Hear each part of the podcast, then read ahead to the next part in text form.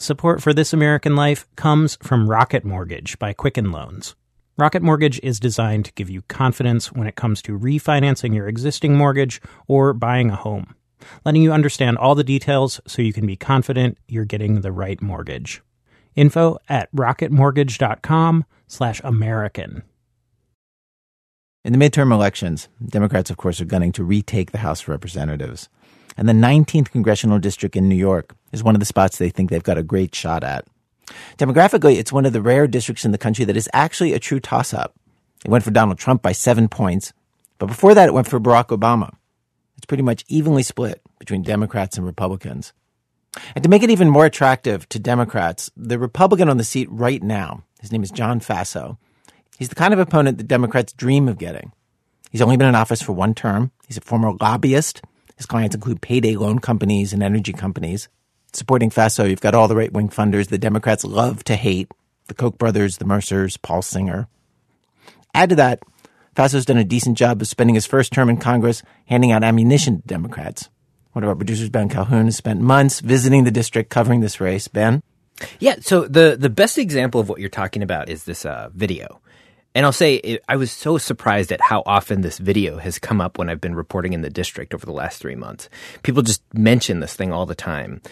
So in this video, Faso's completely surrounded by these protesters who are all opposing the Republican repeal of the Affordable Care Act, the repeal of Obamacare.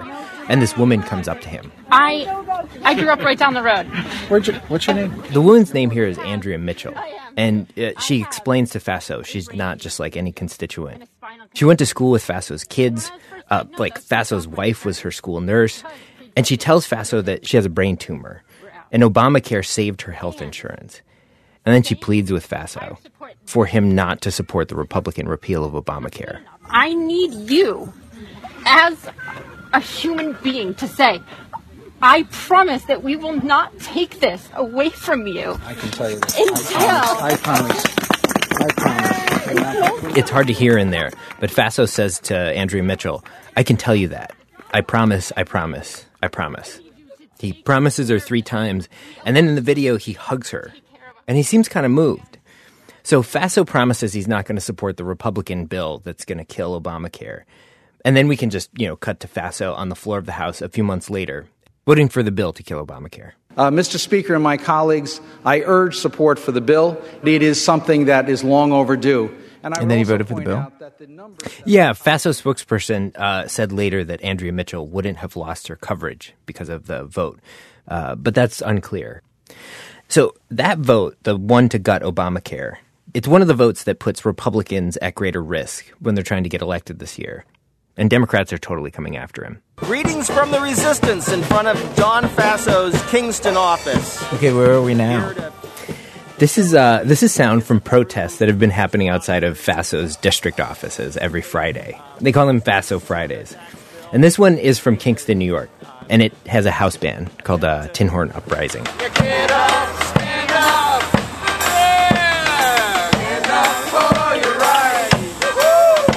That is not a good version of that song. Yeah, it was it was um it was actually kind of hard to pick which song to play for you. I feel like the band from the Star Wars Cantina is trying to overturn this congressman. Yeah, no, no, let me uh here wait, let me do one more. Uh we're to go uh we're going to go seasonal. no comment.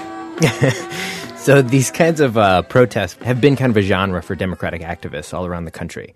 You've got Tuesdays with Toomey, Fridays with Frelinghuysen. These and- are just in different districts around the country. Yeah, all over the place. So all of that means New York 19, it's just like one of the hottest targets for Democrats across the whole country. Um, it's one of the seats that Democrats really believe they can flip and that they need to flip if they're going to retake the House, like top 15 easily. That's according to somebody who I talked to at the Democratic Party. Okay, so the Democrats are dying to take the House, and they're full of energy, they're full of enthusiasm, but at the same time, they don't agree how to take the House. And there's this big, messy fight over ideas and strategy between different groups in the party. And Ben, you've reported on this before here on our show. Mm-hmm. And one of the reasons that it's so contentious is that each faction thinks that the other faction could totally blow the Democrats' chances to win this fall. And New York 19, this congressional district we've been talking about, this is a district where that kind of fight is going on. And Ben, you've been following one of the candidates in that race. Yeah, his name is Jeff Beals. Hi, how are you doing? Just wanted to say hi. I'm Jeff Beals. Don't don't be alarmed. I'm running for Congress. That's that's Beals knocking on doors right there. Uh, and I got interested in him because he's emblematic of this whole political moment. The way he became politically active, some of the things that he believes, but also, you know, maybe most important, he was just willing to talk in this super honest way about things that were going on behind the scenes as Democrats are, are fighting with each other. And he just told me about conversations that you don't normally get to hear about in politics until maybe an after an election is over. Um, you know, I've been covering people running for Congress for maybe 15 years, and I've just never had somebody talk to me this way. Okay, so that is our show today.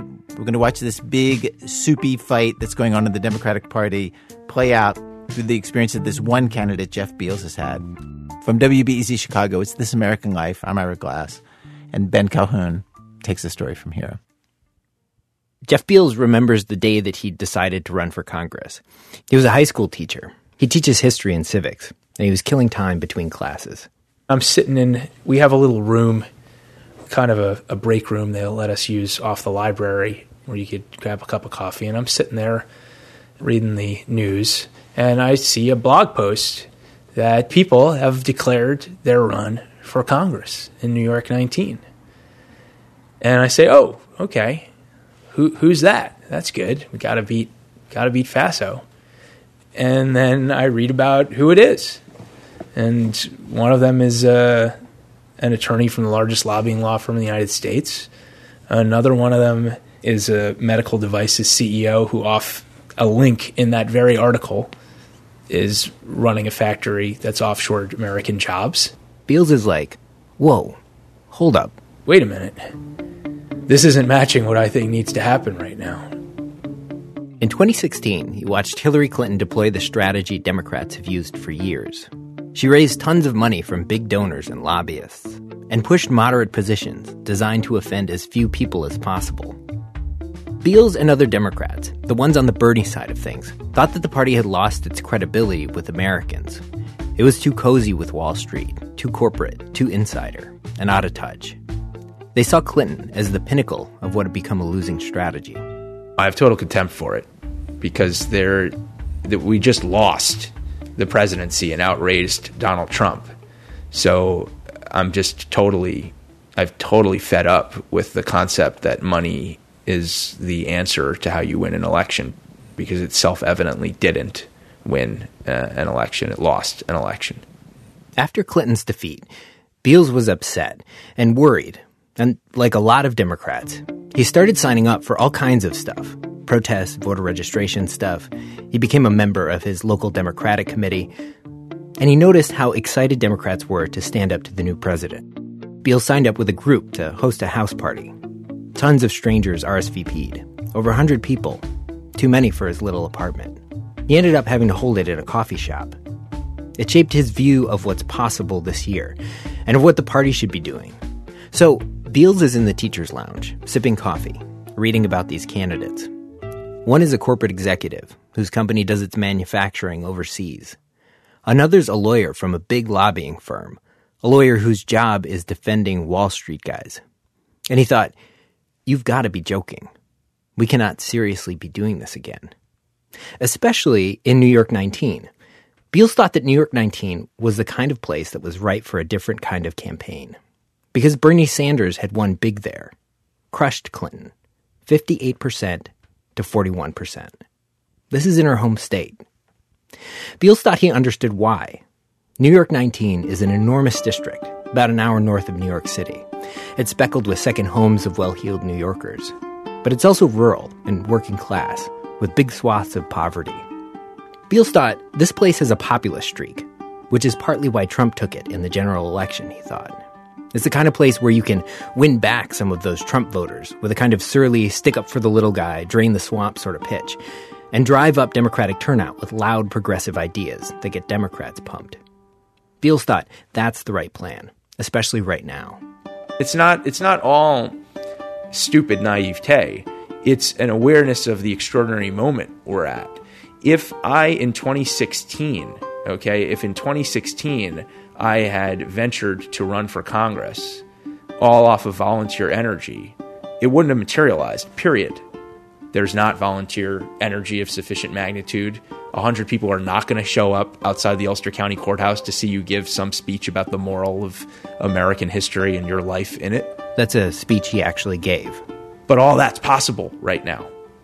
Beals was about to spend the next 12 months betting everything he had on that idea. Like dozens of progressive candidates all over the country, Beals felt certain Democrats could win with a progressive message, a call to overhaul their own party. He wanted to put that vision head to head up against the old strategy he hated so much.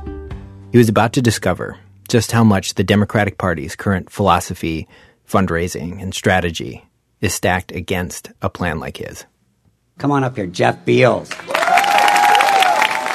Beals declared his candidacy on June 16, 2017, on the steps of this old courthouse. In front of him, he had a podium he'd just bought on the internet and a crowd of what looks like a hundred people spilling out into the street, cheering for all the progressive stuff free college tuition, break up the big banks, Green New Deal, income inequality. We're not just protesting anymore. We're not just asking for our congressman's ear. We want his seat. My name is Jeff Beals. I'm running for Congress to win back our voice in this district. And give yourselves a round of applause because we just started. Thank you. Before Beals taught high school history and civics, he had the kind of biography that'd make you think, that guy could run for Congress. He graduated Harvard, where he studied Arabic and political science. Then he became an analyst at the CIA. After that, he was a diplomat at the State Department. He went to Iraq, where he worked on the transitional government and the Iraqi constitution. When he was in training at the State Department, his colleagues voted him most likely to write a dissent cable, which is a kind of memo where someone essentially pulls the fire alarm to say something's terribly wrong. He's not shy about taking a contrary position. And by the time Beals left Iraq and the State Department, he was really disillusioned with how it'd gone. He wanted to get away from government, tried grad school and academia, drifted a little, and then started substitute teaching high school. He found that he loved it. He took a job at a private school, the job he has now. One thing about running for Congress you don't actually have to ask anyone for permission. You just start saying you're running for Congress, and people are like, oh, that person's running for Congress. And then something like this happens. Very quickly, I got a phone call from the Democratic Congressional Campaign Committee. Can we talk? Um, and I'm like, who, so who, who, who is this? Okay. For people outside Washington, the Democratic Party is the Democratic Party, right? But it's made up of smaller subgroups. The Democratic Congressional Campaign Committee is the political arm of Democrats in the House of Representatives. In Washington, it goes by the acronym DCCC, or just the D Trip. They help Democrats win seats in Congress by recruiting candidates, training people, helping with strategy and fundraising. And last spring, when the DCCC reached out to Jeff Beals, he thought maybe it was to talk about how they might help him. So they plan a phone call, 4 p.m., after Beals finishes teaching. So the day arrives, Jeff's ready, but before the clock hits 4 p.m. My phone rings at about 3:50. It's a woman he knows. She's like, "Answer your next call." So they hang up, and then that call comes in. And it's a political guy I've never met on the phone. And he says, You're about to have a conversation with the DCCC at 4 o'clock. I think you're a strong candidate but you have to be ready for this conversation. They're going to ask you two questions. And I said, What? He said, They're going to ask you two questions. Question number one is, How much money can you raise in the first quarter? And I said, Oh, okay. That's the first question? He said, Yes.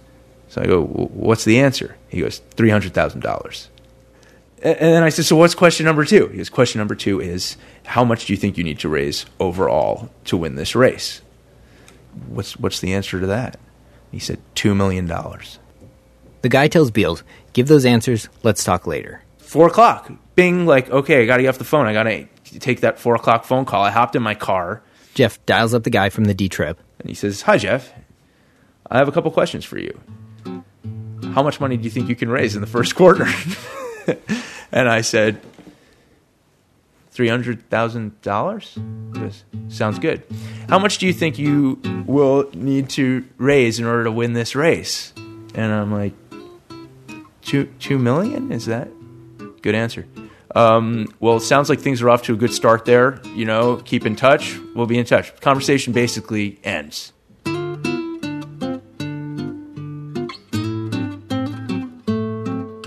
A DCCC spokesperson told me there was more to this conversation, but Beals maintains it was very, very focused on money. When he hung up, he was surprised by what wasn't in the conversation. What kind of organization have you set up? What activists and groups are you connected to? Or even more, just what do you stand for? But so Beals gets back on the phone with the Democratic insider advisor guy.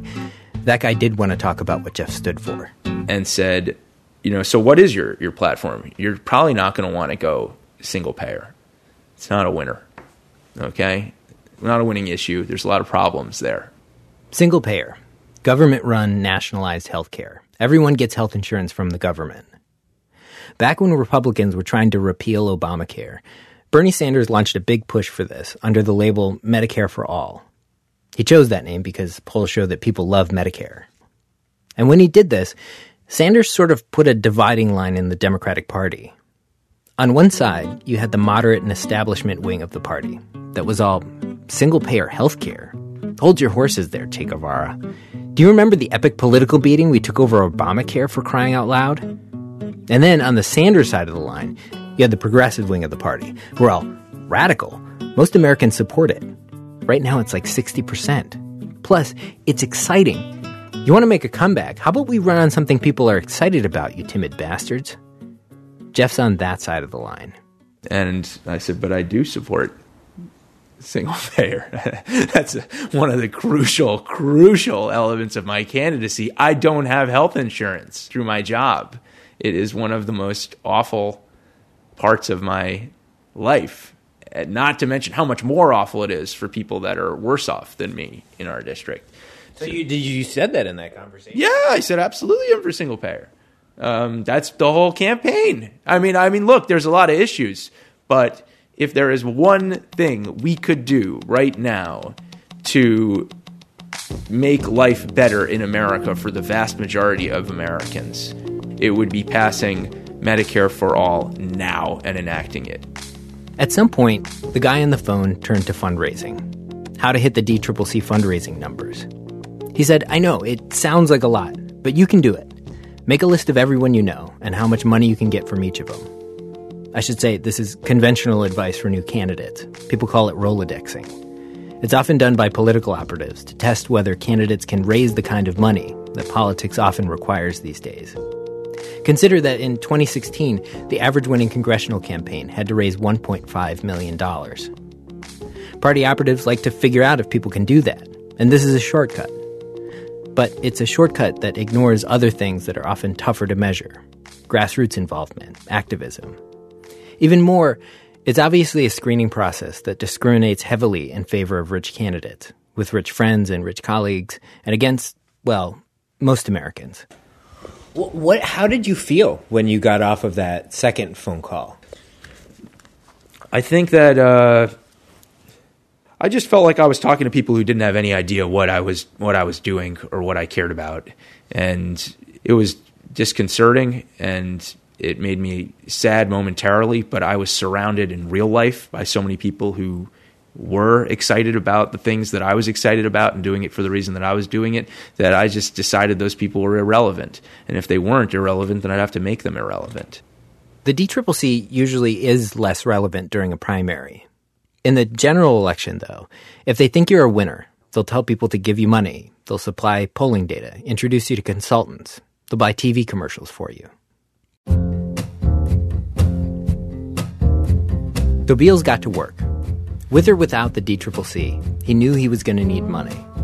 Hopefully, he thought, not as much money as the DCCC had told him on that call, but he was sure he was going to need some. So he set out to raise it.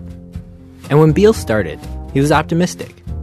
Sure, he knew, progressive politics aren't every Democrat's bag, but he thought surely there's some deep pocketed progressive types out there. You know, Warren Buffett types who are all, I'm crazy rich, tax me more. It's going to be good for America. People started trying to hook Beals up. A friend of mine who was with the Clinton campaign had a birthday party.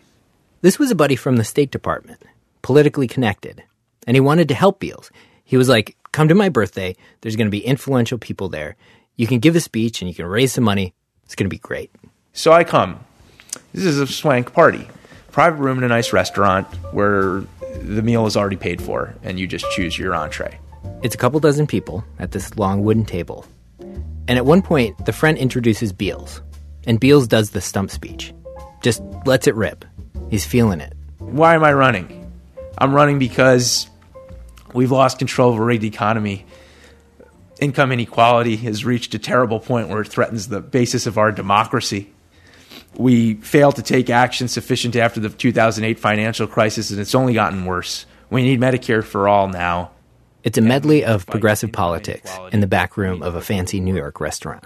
So I give this. And you know, he's giving a political speech at a birthday party, which feels weird. hard to read a room in a dinner party in a nice restaurant. Like it's not the break into applause kind of crowd. So when they're silent, you're not necessarily thinking I'm flopping. But Jeff Um, wraps it up. But after Dessert comes. stuff, And then his friend flags him down. and my friend says to me, he goes, "What the heck are you doing, man? You got to tone that down. Do you understand who's in this room? You just alienated everybody here." He goes, "That guy's the head of," and he had some bizarre name, Xantham Atlas Capital, you know, something capital. You know, he's like, "That's the head of it." You know, and he's pointing to this guy and that guy. He's like, "This is not going to work." You know, you should have talked about LGBT. That's what he told me. Did it surprise you that when he came up to you and said that? Yes. I mean, it did. I love him for it. Only your friends will be that straight to you, you know? But Jeff was also kind of shaken up. He respected his friend, respected his friend's political savvy. So Beals called another buddy from the State Department, somebody who knew them both. It did cause me confusion. What am I supposed to be doing here, you know? Because he was really upset. He thought you really blew a chance. You have no idea how much money was in that room. You know, there was a lot of money in that room, and you left it all on the table. And I called a friend of mine who knows a lot about politics and is on this campaign. And I said to him, you know, this is what our buddy said, you know, that I should have talked to LGBT or I shouldn't have addressed those things. And he said, That way lieth the Goldman Sachs speech, Jeff. That way lieth the Goldman Sachs speech. Don't. Don't. This was a reference to these private events Hillary Clinton got paid to do with Goldman Sachs, saying one thing to them and something different to the public, catering to rich people, which was one of the very things Beals was running against. So he steeled himself, and he continued calling up major Democratic donors to find the progressive ones. He says often these conversations started out friendly enough. People liked Beals' resume, his background, qualifications. But often, things would take a turn. Mm-hmm. One major Democratic donor, a former Goldman Sachs guy actually, he told Beals Medicare for All is a handout, and it's a political loser. Lots of big donors saw it as this lefty thing that could sandbag the party in general elections. They remember the backlash to Obamacare. Another guy, uh, investment banker type, he says, Sure, I'll contribute. I'll contribute to your campaign, but you have to change your website because it says rigged economy and you need to change rigged economy on your website. I don't like that and it's just uh, a distortion. And I said, Well, I can't change that. He couldn't change was the that person who- because that would mean giving up the main argument he thinks Democrats should be making right now. I think that a lot of Democratic politics has been about trying to find the least offensive cause to the donor class to rally people around while stepping on the fewest toes. And there are worthy causes you can rally people around. Guns. You can rally people around that, and you could maybe get to 51 49 and win. Abortion rights, he says, same thing. You could also there too get to 51 49 or better and win. But I do believe that there's a way bigger axis out there that people with a lot of money don't want us organizing on. And it's the economic axis. That's an axis where you got 1% on one side and you got more than 90% on the other side. and you really change politics in America because you're built on the axis against income inequality in a rigged economy. Then you build a very big movement.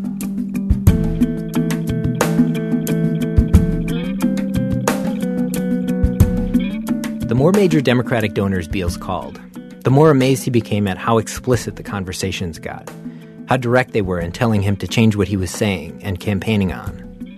Of course, like anybody, Beals figured politics was like this. But it was different to see it in real life, to be on the conversations, to be the person getting his arm twisted. He came to the conclusion that most of the Democratic Party's major donors are against progressive ideas. Research published by the Washington Post backs this up. Major donors do skew moderate.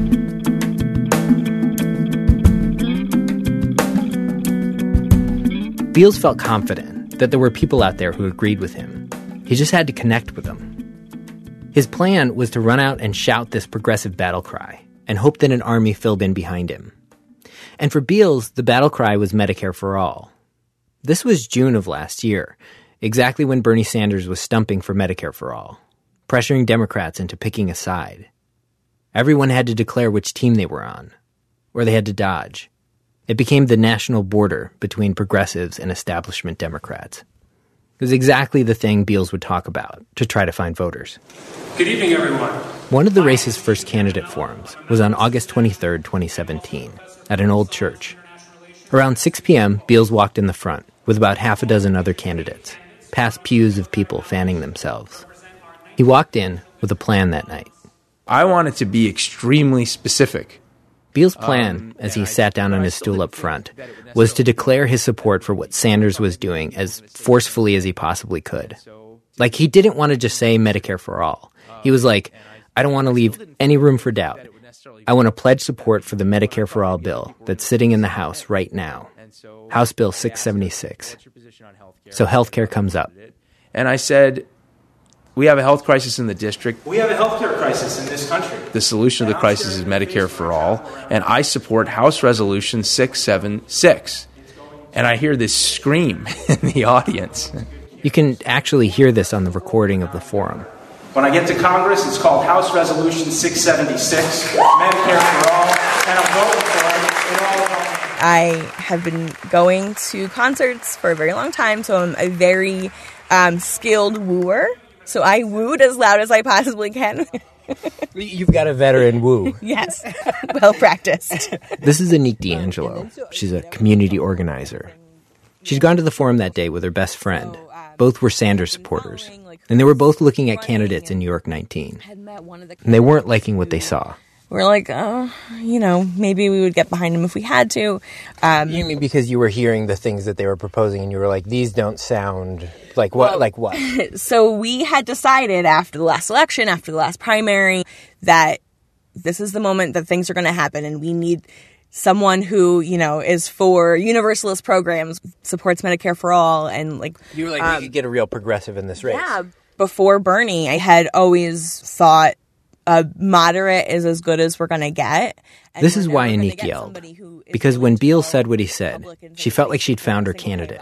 right? She felt like she wanted a firm commitment on single payer, once we saw Medicare for all. And she was hearing Democrats talk about fixing the Affordable Care Act and working towards universal coverage. And if Medicare for all and universal coverage sound like the same thing, here's the difference Medicare for all is national health care. The government takes over the system, gives everyone insurance. Universal coverage is more general. I'd like to get everyone covered somehow. Maybe some people will keep their current insurance, maybe some people will pay to get Medicare. Maybe we leave the system mostly how it is. Maybe we change all of this gradually. Anique isn't looking for this kind of incrementalism. She thinks that's what Democrats always say, and then they wuss out. She's fed up.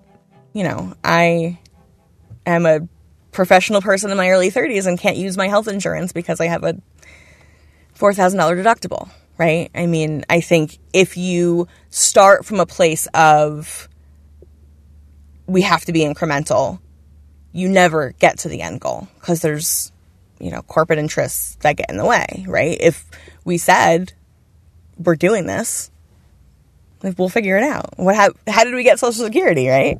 We did it. I mean, I don't know if I'm allowed to curse, but From that day forward, August 23rd, 2017, Anique D'Angelo was a Beals supporter. She phone banked in the evening, drove to events all across the district. Soon, supporters like Anique were fanning out for Beals. The campaign was crystallizing around a plan. Sanders had gotten 35,000 votes in the primary, which Beals saw as 35,000 Aniques scattered all across the district. So Beals' campaign looked at the map of where those votes had come from. The precincts where Sanders' support was the densest. They targeted their efforts there. If they could just get a third of those people, 12,000 votes, they figured they'd have a serious shot. Because, not to overwhelm you with numbers here, only 19,000 people voted in the last Democratic primary. So, 12,000, that could win this one.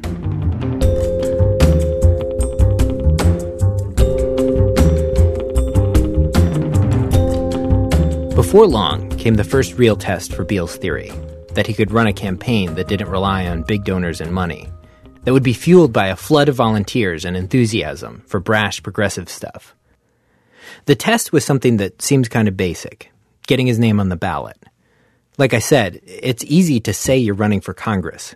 It's actually hard to get your name on the ballot. I was told that it would cost $200,000 to get yourself on the ballot. How much were you told it would cost you? I was told 200,000.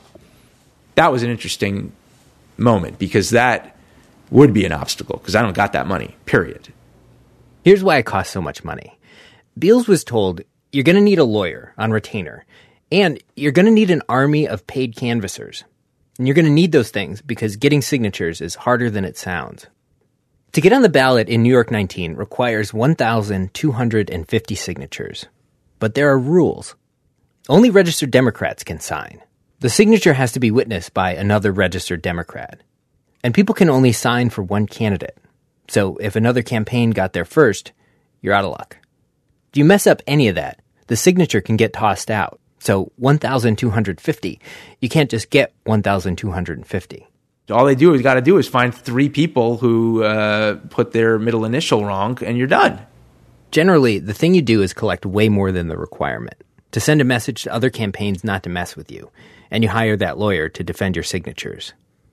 All of this for a traditional campaign means a boatload of money. Beal staff knew this was a moment to prove themselves. We're not going to be on the ballot unless volunteers are willing to carry the campaign forward. And we put out the call, and people gathered hundreds of signatures for the campaign, and we wound up with over 3,200 signatures all off this volunteer spirit, and they just did it on their own. For Beals, this was vindication. Proof that the thing he thought was possible actually might be possible. Proof that the conventional wisdom might be wrong. In a campaign like his, it could work. I mean, I didn't even know all the people that were doing it. And you realize that a campaign is not a thing you run, it's a thing you unleash. And it either is picked up and carried forward by people or it isn't. And that started to happen. And that's, you know, that's calling it inspiring is an understatement. That was incredible. And frankly, my whole candidacy has been a gamble on the existence of that. If it's there, then there's a campaign. And if there isn't, then there's no campaign. Ben Calhoun. Coming up, Democrats who are not Jeff Beals. That's in a minute from Chicago Public Radio when our program continues. Support for This American Life comes from Rocket Mortgage by Quicken Loans. Rocket Mortgage is designed to give you confidence when it comes to buying a home or refinancing your existing home loan. Rocket Mortgage is built to make things simple so you can understand all the details of your mortgage and be confident you're getting the right solution. To get started, go to rocketmortgage.com slash American. Equal housing lender, licensed in all 50 states, NMLSconsumeraccess.org, number 3030. It's American Life from Ira Glass. Today's program, It's My Party, and I'll try if I want to, about a candidate who's running for Congress for the very first time and what his race tells us about what is happening inside the Democratic Party this year. The candidate we're following, Jeff Beals, is a Bernie Sanders style progressive. And around the country this past year, the climate between the party apparatus and progressives has been pretty toxic at times. Because of a handful of incidents that uh, progressives have taken as signs of the party's hostility. The most notorious one was in Texas. The DCCC released opposition research on a progressive candidate named Laura Moser for her primary. Progressives kind of freaked out. There have been a few other blowups in Pennsylvania, Nebraska, New York, Minnesota, Colorado. Party officials say that they have nothing against progressive congressional candidates or their ideas. In Jeff Beal's race in New York's 19th congressional district, election day is this coming Tuesday, and there's a whole array of candidates. Ben Calhoun picks up our story from here. By early 2018, seven Democrats had officially declared in the race for New York 19. Seven. I know. So many. I've gone out with about half of them knocking doors. The most common thing that voters do is they make a joke, some form of, holy crap, there's a lot of you people. So let's just spin through the cast. There's an economist and triathlete who jumped in late as the only woman in the race, got the backing of Emily's list. She's making a fairly bald play for women voters. I'm not going to let those boys beat me. There's a community activist who's also a personal injury lawyer. There's a young staffer for New York Governor Andrew Cuomo who's got the money and connections that come with that. He's driving a 1999 Ford Winnebago to every town in the district. I'm going to visit all 163 in this RV. Somebody must have pointed out how much pollution those old RVs pump out, because now he tells audiences he's buying carbon offsets. And then there are three candidates who have raised the most money. Each has raised over a million dollars. There's Antonio Delgado, the lawyer from the lobbying firm, Brian Flynn, the medical devices executive, and an Iraq veteran named Pat Ryan. Beals has targeted these three. For him, they represent the big money politics he's waging war against. Inconveniently for Beals, all three of these candidates sell themselves as progressives, identify themselves that way in opening remarks and ads. And I gotta imagine, all seven candidates would be pretty dependable votes against the president. They talk in samey ways about immigration, they all believe in climate change, they all support public education. But on the big dividing line issue for Democrats, the one that's supposed to separate the progressive team from the establishment team, Medicare for All, there's division. Of the three big money candidates, Flynn, the medical devices CEO, he's for it. The other two, Ryan and Delgado, they are not for Medicare for All, which we know because there was a candidate for him in a town called Oneonta. They got asked flat out Medicare for All, are you for that? Yes or no? Here's their answers No. No. But Ryan and Delgado, they do this interesting thing you see in a lot of races around the country this year. While progressives are trying to draw this line in the sand, Ryan and Delgado are trying to blur the line out of existence. They're like, line? I, I don't see a line. Oh, look, Donald Trump, get him. If you go to their websites or you watch their commercials, you might really think Ryan and Delgado agree with Beals on healthcare. Delgado's website, for instance, says, I will fight for universal, affordable, quality healthcare for everyone. He's running TV ads with that kind of language. Let's go. Let's fire some people up to get engaged and take this democracy back. We have to fight for universal, affordable, quality health care for everyone. I went to a fundraiser for Delgado at somebody's house. After he left, some people said they thought Delgado was for Medicare for all, from the way that he talked. But they weren't totally sure. They asked me, Do you know? I said, Well, I was just at this forum, and he said no. Several felt misled. I told Delgado about it later. I would say, well, I'm sorry for the confusion first and foremost. Uh, where I've stated and how I've stated my position has been abundantly clear. And then, you know, to the extent there were folks who were confused by that, um, I would certainly sit down with them and make sure they understood where I was coming from. Delgado's attitude is let's just get everyone covered somehow. Saying let's have government pay for everybody, Medicare for all. That narrows your options, alienates some voters, and it ignores specific realities. Oh, well, some of the specific reali- realities include the fact that currently 153 million folks right now are relying on employer based insurance. That's a lot of people. Um, and a good number of those folks actually like their insurance. Um, on top of that, um, we do not have an administrative apparatus yet developed uh, across the nation uh, that can meaningfully and responsibly uh, and effectively transition to a completely government controlled system. This can either seem like a totally reasonable and realistic way to think about the politics of healthcare in this country, or it can sound the way that it sounds to Beals and his supporters like a sellout. Like Delgado doesn't stand with them at all. Here's Beals. That's not a minor point of difference, that's a chasm. Everybody knows that's just a fig leaf for accepting corporate influence over the issue and refusing to take on a very powerful lobby and industry. That's all that that is. Beals finds it galling that anyone could think he and Delgado want the same thing on healthcare. He's really frustrated by it, and he sees his role in this race to call this out, and to call out the role of money in the race, and to go after the mainstream big money candidates. In Beals' eyes, they embody everything that's wrong with the party. And there's plenty in their bios to set him off. Last week, he sent me this ad Brian Flynn, the medical devices guy, who financed his campaign with $700,000 of his own money, whose company manufactures overseas. He put out an ad where he says, quote, Billionaires and corporations have rigged the system against us. In the ad, there's a picture of Flynn. He's wearing a $9,000 watch, a Rolex. Like he didn't even know enough to take it off. At every candidate forum I've seen, Beals has gone after those guys, accusing them of being bought and sold, tied to all the big donations they've taken. We have to stop these practices. We have to stop selling our seat. We have to stop selling our representation. Here he is in November in a packed middle school auditorium. Corporate power has bought out our own representative, and it has bought out our own ability to take control of our economy and have the jobs we need to have. Unfortunately, three of the candidates here are working for those large corporations. One of them shut down a factory in New York State, in Buffalo, moved the jobs to the Dominican Republic. Another one of them works for one of the largest lobbying law firms in the United States and does white collar criminal defense for those companies when they. I didn't realize that it was going to be shocking for anybody that I would say it, but you could feel it. I mean, I don't know if I believe in ESP, but I do believe that when a human being beside you is rising into rage, there is some sort of black cloud emerging, and I felt it.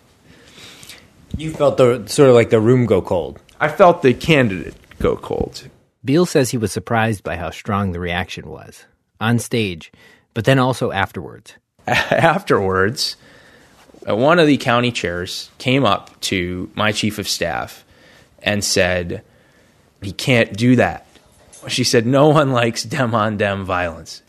And the county chair said the same thing to me personally. Stop this. No one likes dem on dem violence. And I said, I don't, dem on dem violence? You know, that's a conversation. Nobody was hit. His opponents respond with an argument you hear from lots of Democrats right now. This is Gareth Rhodes, the former gubernatorial staffer. The way we don't win is by attacking each other and bringing each other down. We need to. Here's Pat Ryan, the veteran. I gotta say something after what was just said. All the Democrats in this room have to stand together. Period. That is how we defeat John Biden. And I was told, don't do it. Um, it gives ammunition for John Faso. That is, Beal's attacks will make it easier for Faso to beat whoever wins the primary. Which is to me ridiculous. The idea that it provides ammunition to Faso, give me a break. These people will invent all the ammunition they want, and everything I'm talking about is there is is simply people's resumes. And I mean, what is a primary? A primary is about the party and about what the party stands for. So if you were to show me persuasively another place where this conversation is going to happen, well, then maybe you'll convince me. Oh, no, no, Jeff, we're doing that over there on this day with the DCCC at our platform conference. Okay, maybe. I don't know. I can't imagine what the scenario would be. But if you're not going to show me a place where it's going to happen, then it damn well better happen here.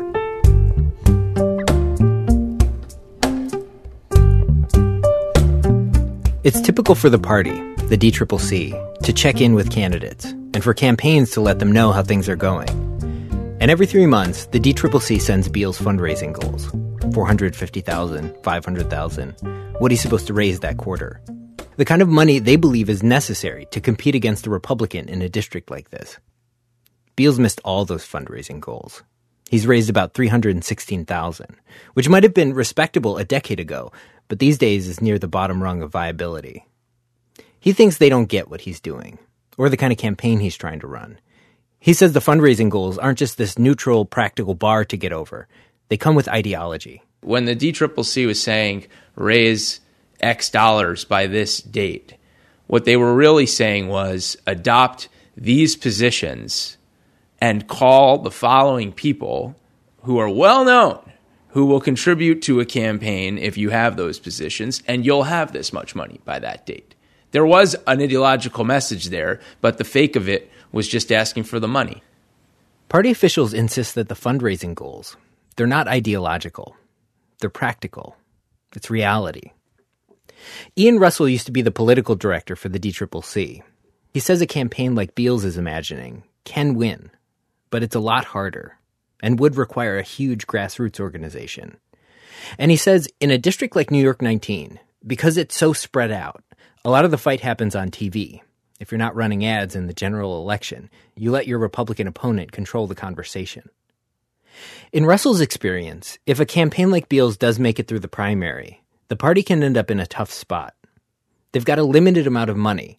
They don't want to pull money away from other races so that they can prop up an underfunded campaign like Beals the DCCC isn't the Salvation Army and shouldn't be the Salvation Army. Their job is to help Democratic nominees who are viable get elected. They have to make tough calls about who to fund.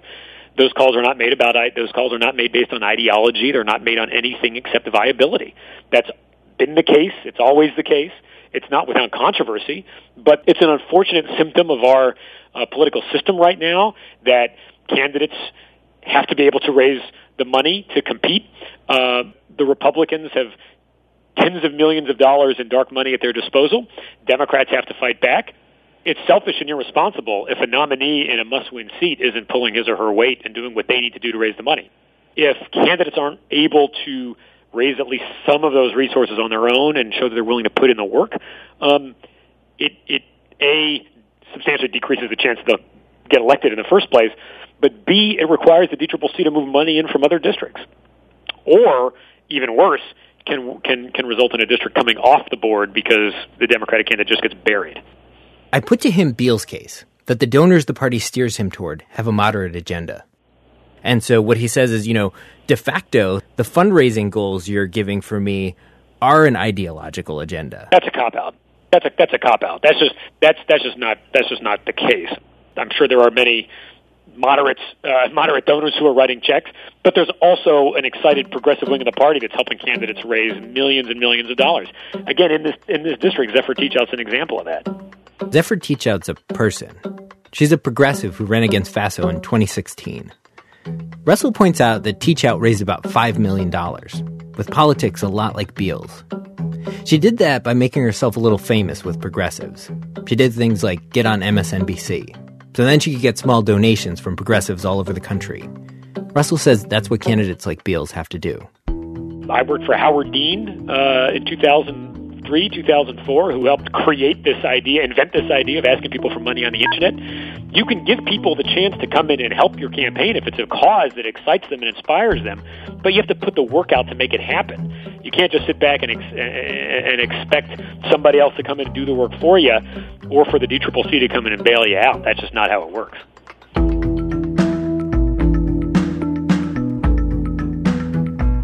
Beal's relationship with the party went steadily downhill. And by February, he says, it was nothing but arguments about him missing fundraising goals.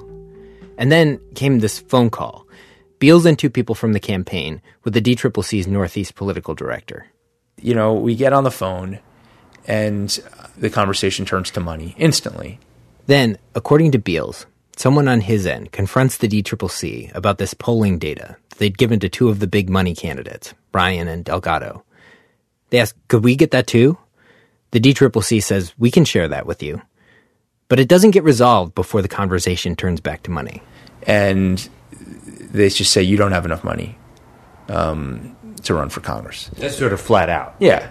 And I say, we're running a thriving campaign. There's tons of volunteers. People are rallying to the message. You know, I, I see every reason to believe that we're putting this together and we're building something real.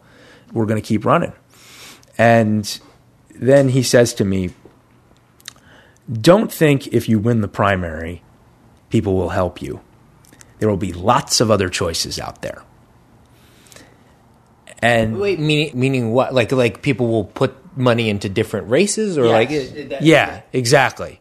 As in, people will just skip New York 19 if Jeff Beals is the nominee. A DCCC spokesperson wouldn't discuss the specifics of what happened on that call, but told me the party would work with Beals if he became the nominee. At the same time, the former DCCC political director, Ian Russell, he told me if a candidate gets through the primary that the party doesn't think is strong, they will sometimes write off districts they think are a lost cause. Since that phone call, Beal says, his campaign has not spoken with the DCCC.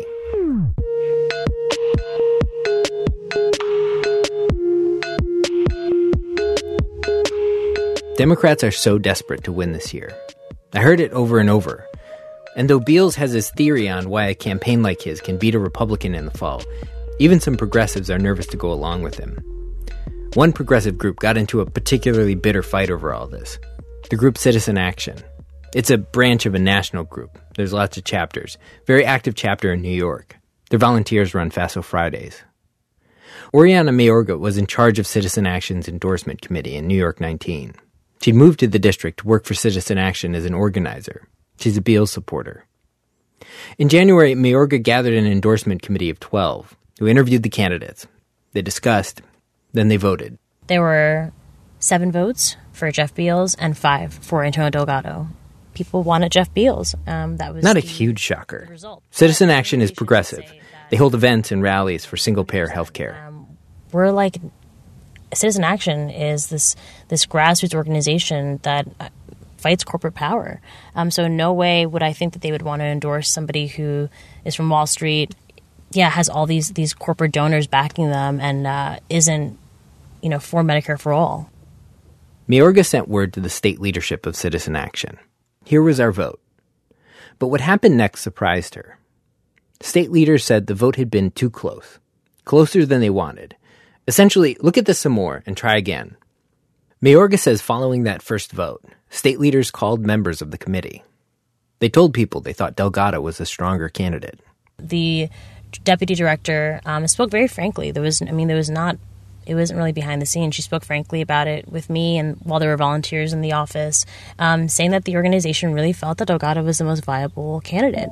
He had the money and he had the support, um, but that he would have to be for Medicare for all for us to get behind him. They brought Delgado in, and they told him that, but he refused to back Medicare for all. What followed was a series of tough meetings, circular arguments, turning over the coin of idealism and pragmatism the same tortured question from the Sanders versus Clinton race. This time around, though, it was should we back Beals? He's more progressive. He's like us. Others were like, Delgado has more money. We worry Beals can't compete. Mayorga says the whole thing was kind of awful. At one point, someone ran out of the room with a nosebleed. But eventually, another vote was taken seven for Delgado, five for Beals. People in charge were like, okay, if that's our endorsement, can you Beals folks live with that? And the Beals supporters were in an uproar, right? Because they were like, we voted with the same split for Beals. And we're told it was too close. The numbers were now 7 5. we, we were in the same place, just a different candidate. So, technically speaking, both times, one would assume that means that it's too close. A few things happened after that meeting. There was another meeting. A bunch of Beals supporters couldn't be there, and one last Beals supporter caved. Then Mayorga told her bosses she was upset about how this whole thing went. The following week, she was fired. After a careful and deliberative process of our local endorsement committee and our state. In May, Citizen Action officially endorsed Antonio Delgado. That candidate is Antonio Delgado. Delgado tweeted out the endorsement, calling it, quote, the progressive stamp of approval it's like not. I mean, it's kind of funny. I mean, Antonio Delgado is Hillary Clinton. I mean, like that's just it is what it like. That's just the truth. Like he is the Hillary Clinton of the race, and Jeff Beals is the Bernie Sanders. When I talked to the DCCC and progressives, one of the things they all said was that they were worried about how Democrats were going to handle the whole influx of enthusiasm this year. Essentially, if Democrats didn't handle this situation right, people could get alienated. The opportunity could get squandered. I couldn't help but think of that when I was talking to Mayorga. To be fair, after this November, I'm no longer a Democrat. I'm 100% a Working Families Party person. So this will be my last Democratic primary that I'll be voting in. Oh, wow. You feel you're just like, I'm done. Oh, I'm done. Yeah, I'm done. Um, I really am. I think that you know we have to make the decision: do we want to support um, progressive candidates, um, or do we want to go with these safe bets? You know, these Hillary Clintons, these uh, Antonio Delgado candidates.